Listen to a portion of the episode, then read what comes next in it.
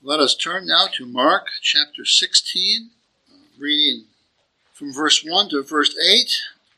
Now, when the Sabbath was past, Mary Magdalene, Mary the mother of James, and Salome brought spices that they might come and anoint him. Very early in the morning on the first day of the week, they came to the tomb when the sun had risen. They said amongst themselves, who will roll away the stone from the door of the tomb for us? But when they looked up, they saw that the stone had been rolled away, for it was very large. And entering the tomb, they saw a young man clothed in a long white robe sitting on the right side, and they were alarmed. But he said to them, Do not be, do not be alarmed. You seek Jesus of Nazareth, who was crucified. He is risen. He is not here. See the place where they laid him. But go, tell his disciples and Peter that he is going before you into Galilee, where you will see him, as he said to you. So they went out quickly and fled from the tomb, for they trembled and were amazed. And they said nothing to anyone, for they were afraid. May the Lord bless this reading to our good understanding today. Let's pray. Our Father and our God, we pray that Thou wouldst open up this text for us and help us to see the magnificence of it, despite its brevity. We pray that it might affect us in our lives today, here in 21st century America. We ask this in Jesus' name. Amen. the title of the sermon this morning is Satan and Unbelief Are Losers. Satan and unbelief are losers. None of us want to be uh, losers, do we? Uh, well, there's a, a, a, way to, there's a way to easily be a loser, and that is to to ally yourself with this world and its gospels and its uh, vain imaginations, and think that you're going to be happy in the end. Our Lord Jesus warned us about an eternity which stretches out before. And throughout his ministry, he compared what he was saying in his gospel to the various gospels around him. And uh, in the resurrection that we see here portrayed in Mark, uh, when he is justified by his resurrection, it's an implicit condemnation. An implicit condemnation of all the other gospels, all the other messiahs, all the other saviors, all the other great messianic leaders of our age who would catch up your attention and uh, attract you to themselves by their their brawn or their brains or their speed or their good looking handsomeness or whatever else it is. But Jesus stands there alone as the resurrected Christ ascending unto the right hand of God the Father, proving that he is the great winner, that he is the great victor uh, of everything that we know. Now, a few weeks ago, the Christian church celebrated Easter, much, much of it did. And um, while we rejoice in the celebration of Easter, I always, I always wish for more. Uh, I, am glad that people celebrate Easter for what it is. It, it's uh, they, in the best sense of it, they're celebrating that the resurrection from the dead, they're celebrating that Jesus actually did rise up from the dead, and they're acknowledging that historically this really did occur. That is wonderful because there are yet many people that would argue about that and uh, deny it, uh, make fun of it, mock it.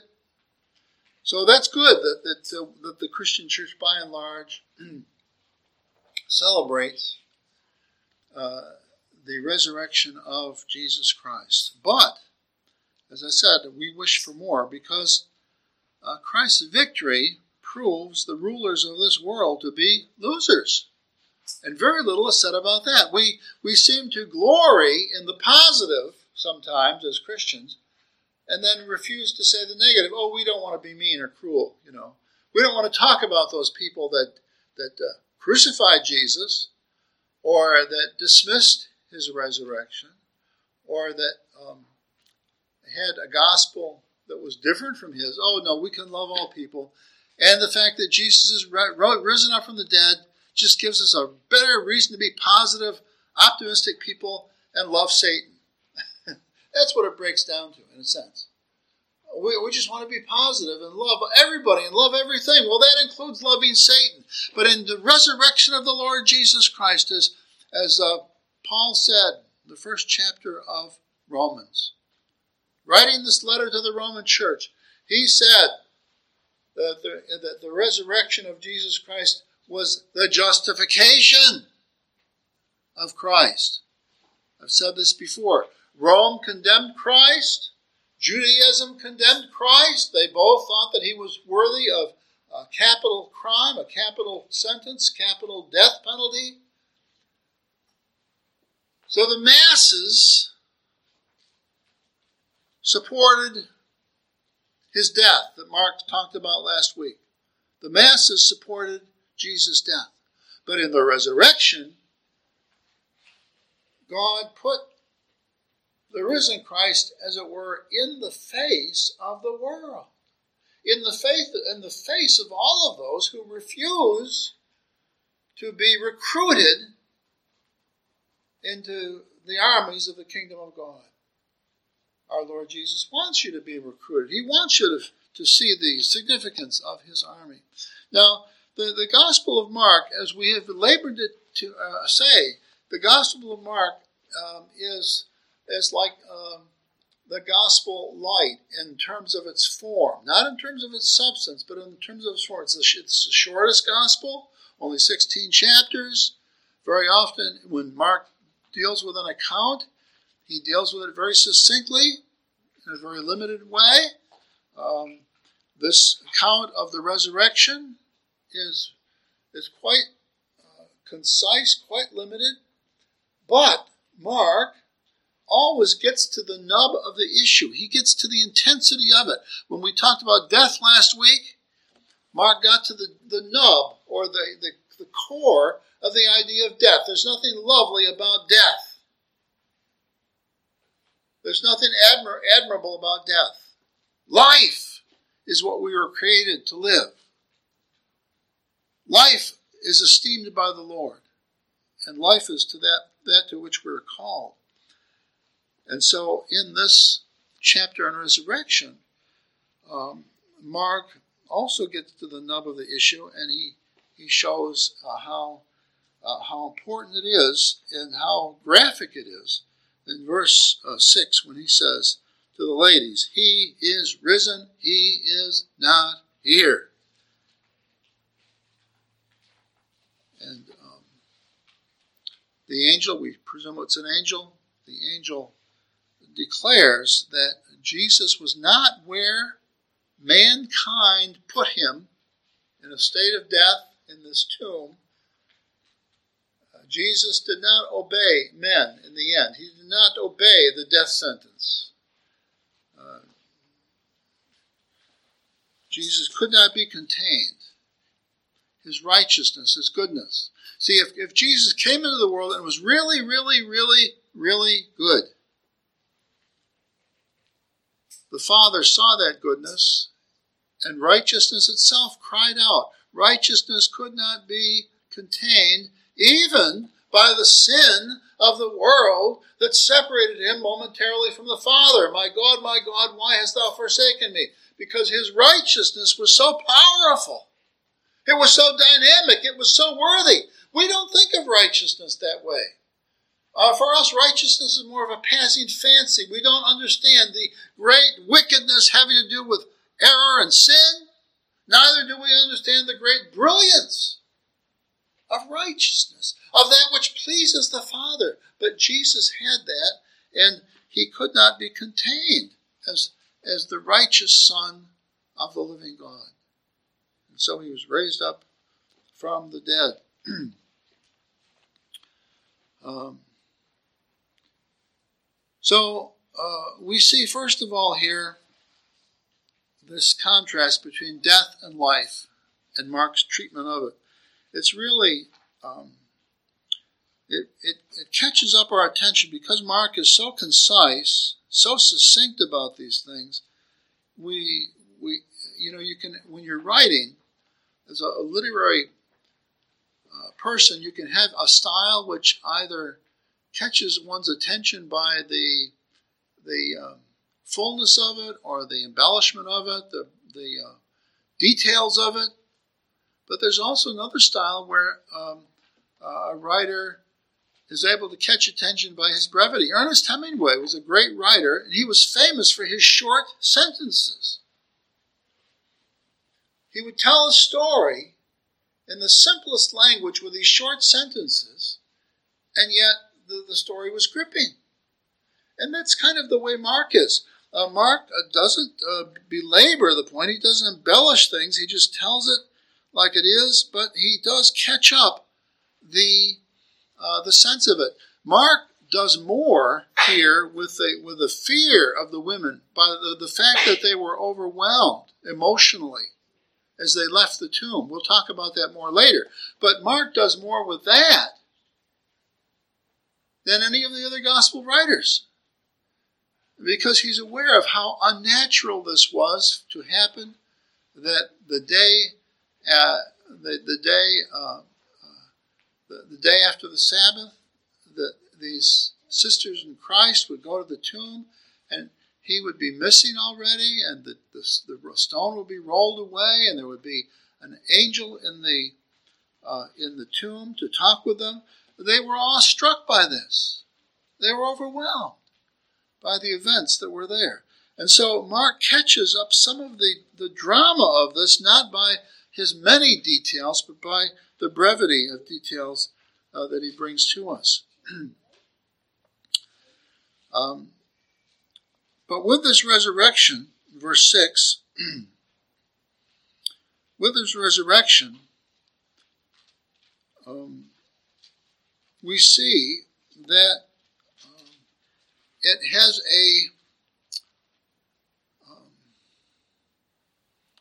uh, it has a kind of finishing commentary on the whole of Jesus' life. Because as he's as he's executed a couple days before, we wonder what that tells us about all that Jesus did, all that he said, all the miracles that he did, all the experiences he had, all the friends that he had, all the ministry that he had. That death of Christ puts an end to all of that in a great sense. And if this was all that Jesus was known for, that he had wonderful teaching, that he was inspiring while he was alive, and yet he died, uh, that we would not be Christians today. Because the summary judgment of his life was that he was a, a very interesting man, um, inspired even, you could say, yet he was nothing more than somebody like Ernest Hemingway or William Shakespeare. Uh, an insightful person who was a, maybe a cultural giant in the world. But with the resurrection, it changes the color of everything that Jesus did. What about all the things that Jesus said?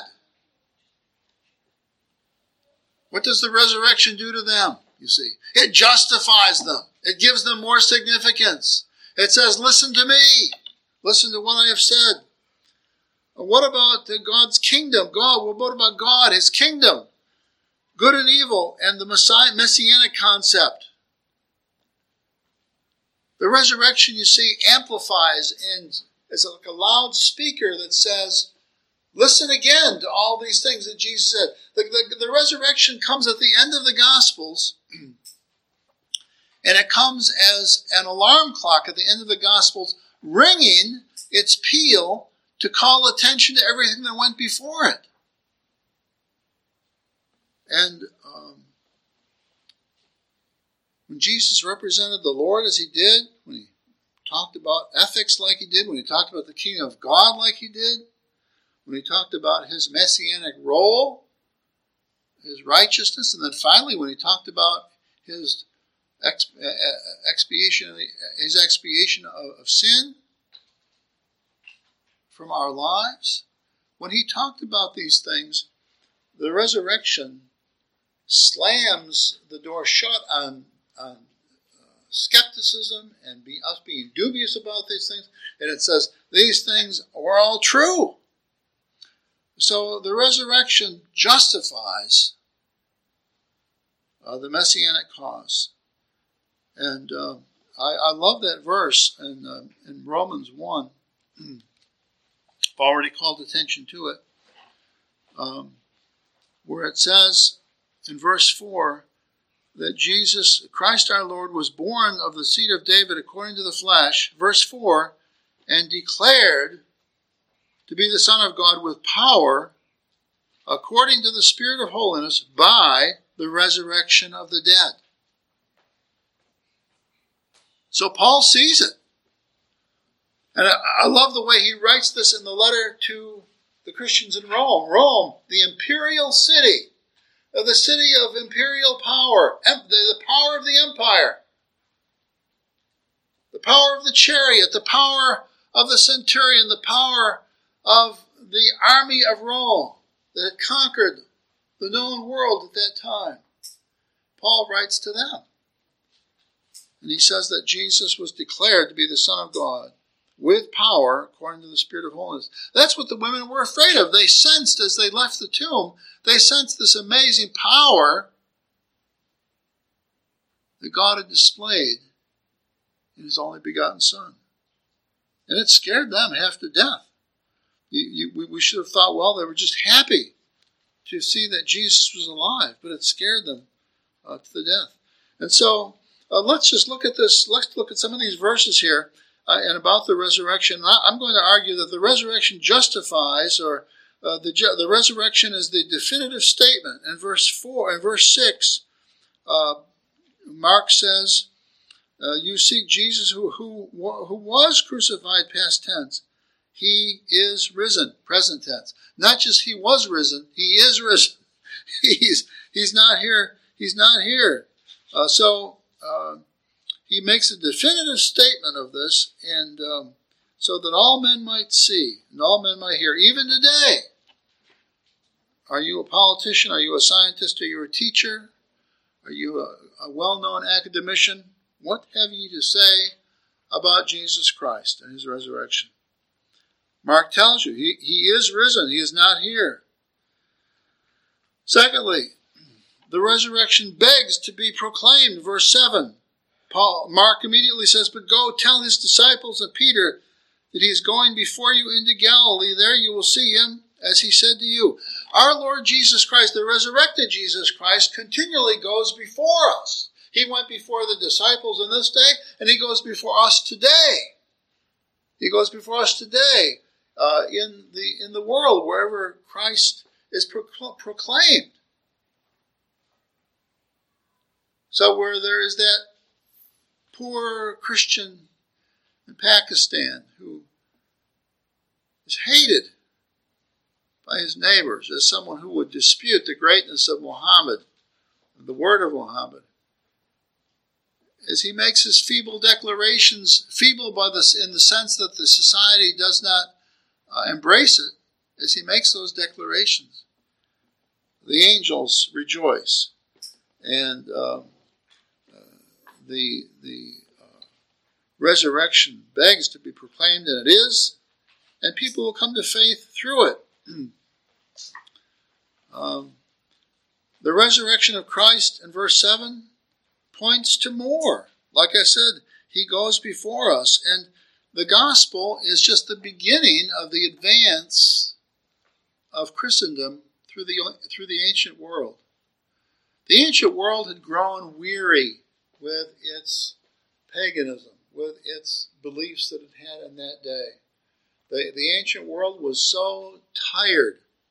The, the, the glories of the Greco Roman Empire were fading away. You can see that in terms of their theater, their poetry, their philosophy.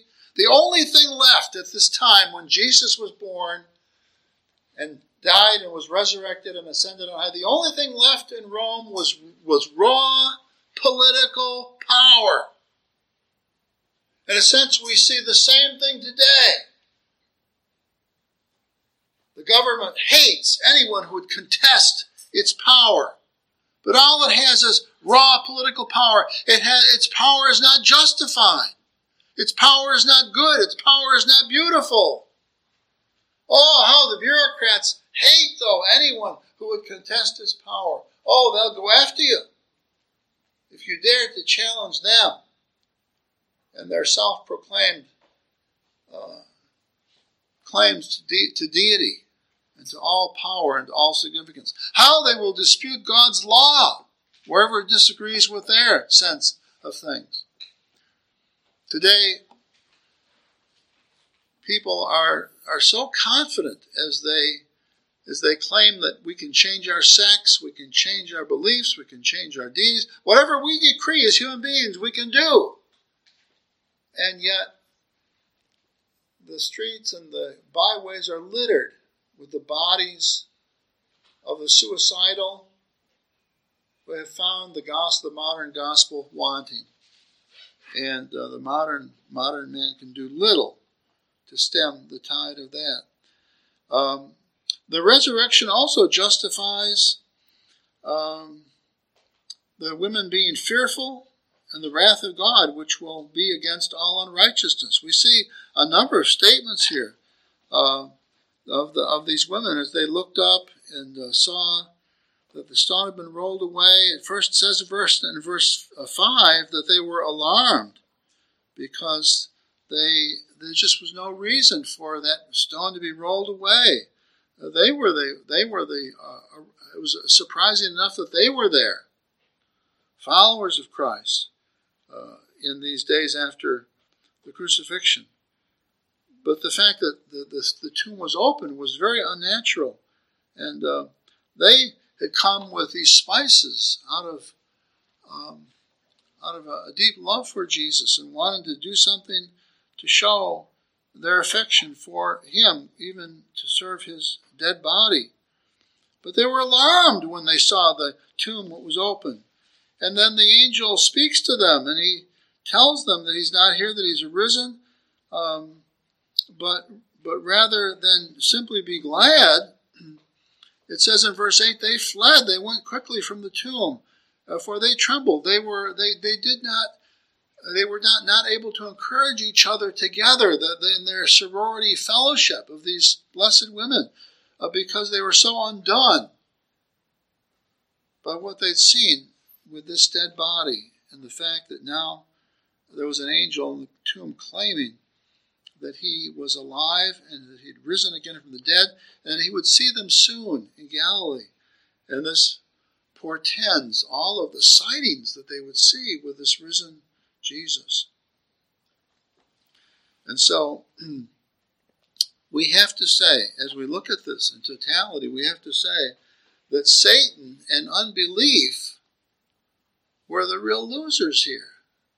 That it wasn't just that Jesus was justified, but that all the other contenders, all the other philosophies, that and which people pour so much of their energy, so much of their time, so much of their money, uh, all of these things are just uh, nothing. And uh, today, people strive to obtain the, the cultural seats of power. I know one of the old uh, one of the old artists uh, in his etching uh, has a picture. I think it's associated with Noah's flood, and it's of these people that are clawing at each other and climbing in each other to, to avoid the waters, the, the destructive waters of the flood. And you just see the people climbing over each other. Just they'll do anything to get one foot higher, one inch higher. And so the only thing we can do is climb on each other. And it's like a it's like an ant hill or something like that of people that are trying to claw their way out and uh, claw their way up and that's the picture that I get of, of humanity in all of the efforts that we make to get above, to, to get where we can be rewarded, where we can have some ceremony where we can talk so nicely and so pleasantly about each other, awarding each other ribbons and degrees. And I just look at that and I think how vain it is, how empty, because in the end, all they're celebrating is the greatness of mankind. And the problem is, man cannot congratulate himself in the sense that he wants to, that he needs to. We need to hear the voice of God. You need to hear the voice of God. I need to hear the voice of God. We all need to hear the voice of God congratulating us that he loves us, that we are his children, that we are his loved children. That's why when Jesus is baptized and the heavens open and the Father says, This is my beloved Son in whom I am well pleased, that's what we need to hear. That's what we cry out for as we do our work, as we labor so hard in this world to accomplish this or that. But if we work, if the end of what we do is for nothing other than our own glory, it leaves us with dirt in our mouths, sawdust, dust. But if we work for the living God, how inspiring it is because God does exist. He's there. And we know in our hearts that it's only His opinion that really counts, so that when He says, This is my beloved Son, or This is my beloved daughter, in whom I am well pleased, do not our faces beam with joy? For we know that the one who is altogether worthy has beheld us has loved us, has seen us. And for whatever his divine reasons are, he loves us. The Bible says he loves us because he loves us. And it's wonderful. It's justifying. It makes life worth living. And Jesus justified all of that by his resurrection. But when he rose again from the dead, he condemns all other gospels. He condemns the gospel of beauty. Yes, it's lovely to be an artist and to paint lovely things. It's uh, lovely to capture the, the, the, vision out there that we see of nature or the beauty of a person's face. You may be a portrait artist and you're able to look into the eyes of people and capture the spark that's there. How lovely that is. But if that's all there is, that's nothing. It's dust on the scales. But if we're created in the image of God. And when we see that spark of life within us, we say, ah, there's the finger of God on my life, in my eyes, in my heart. Jesus' resurrection justifies that. And it condemns all other gospels. The gospel of the visual beauty, physical beauty, the gospel of great achievement, business achievement, academic achievement, how many are the men in business who are really wealthy, who have worked night and day to accomplish something, but that the context of that accomplishment is nothing other than the, the work that they've done? Now, if they've worked for Christ, it's a great achievement. But if they've worked for themselves, it's nothing. It's dross. They, they, they are uh, uh, prickly vines that deserve to be burned, briars that deserve, deserve to be burned. But if we've done these things for Christ, then it's, uh, it's of great value. Brothers and sisters, uh, don't seek after the things which rust and which moths can destroy. As Jesus said, don't seek after those things because they will leave you empty. Uh, today, sport is such a big thing in our culture, and one of the most exciting sports is the National Basketball Association. I found that I've I've gotten so utterly bored with the accomplishments of these men, uh, mainly because they they are so humanistic and they they're so bent on themselves. They get so excited if they can throw a basketball down in, in somebody else's face. They say, uh, and uh, and uh, sort of display their power over that other person, shame that other person. These ends and these goals are so basic, so primitive, so worthless in the end. You're going to come to heaven and God is going to say, Why should I let you into my heaven? You say, Well, because I, I slammed the ball, or I, I was a professional wrestler and I gave this guy a body slam. That's why you should let me into heaven. I don't think God is even going to justify that with an answer. He's just going to pull the lever. Down you go into the judgment of eternal hell. because you knew that God existed, you knew that He sent His Christ, His Christ really was raised from the dead, and what did you do about it? Did it arrest your life? Did it cause you to stop, to think, and to go to worship on the Lord's day? Or did you pass by on the other side? Satan and unbelief really are losers because Christ is really a winner, the winner. Let's close in prayer. Our Father and our God, we pray that you would arrest our hearts today with the resurrection of our Lord Jesus Christ, and that we would see it both positively and negatively. Help us, O oh Lord, not just to see it negatively as wonderful, I mean positively, as wonderful as that is, but help us to see it negatively in terms of all of those of this world who have given themselves over to vanity and death. We pray this in Christ's name. Amen.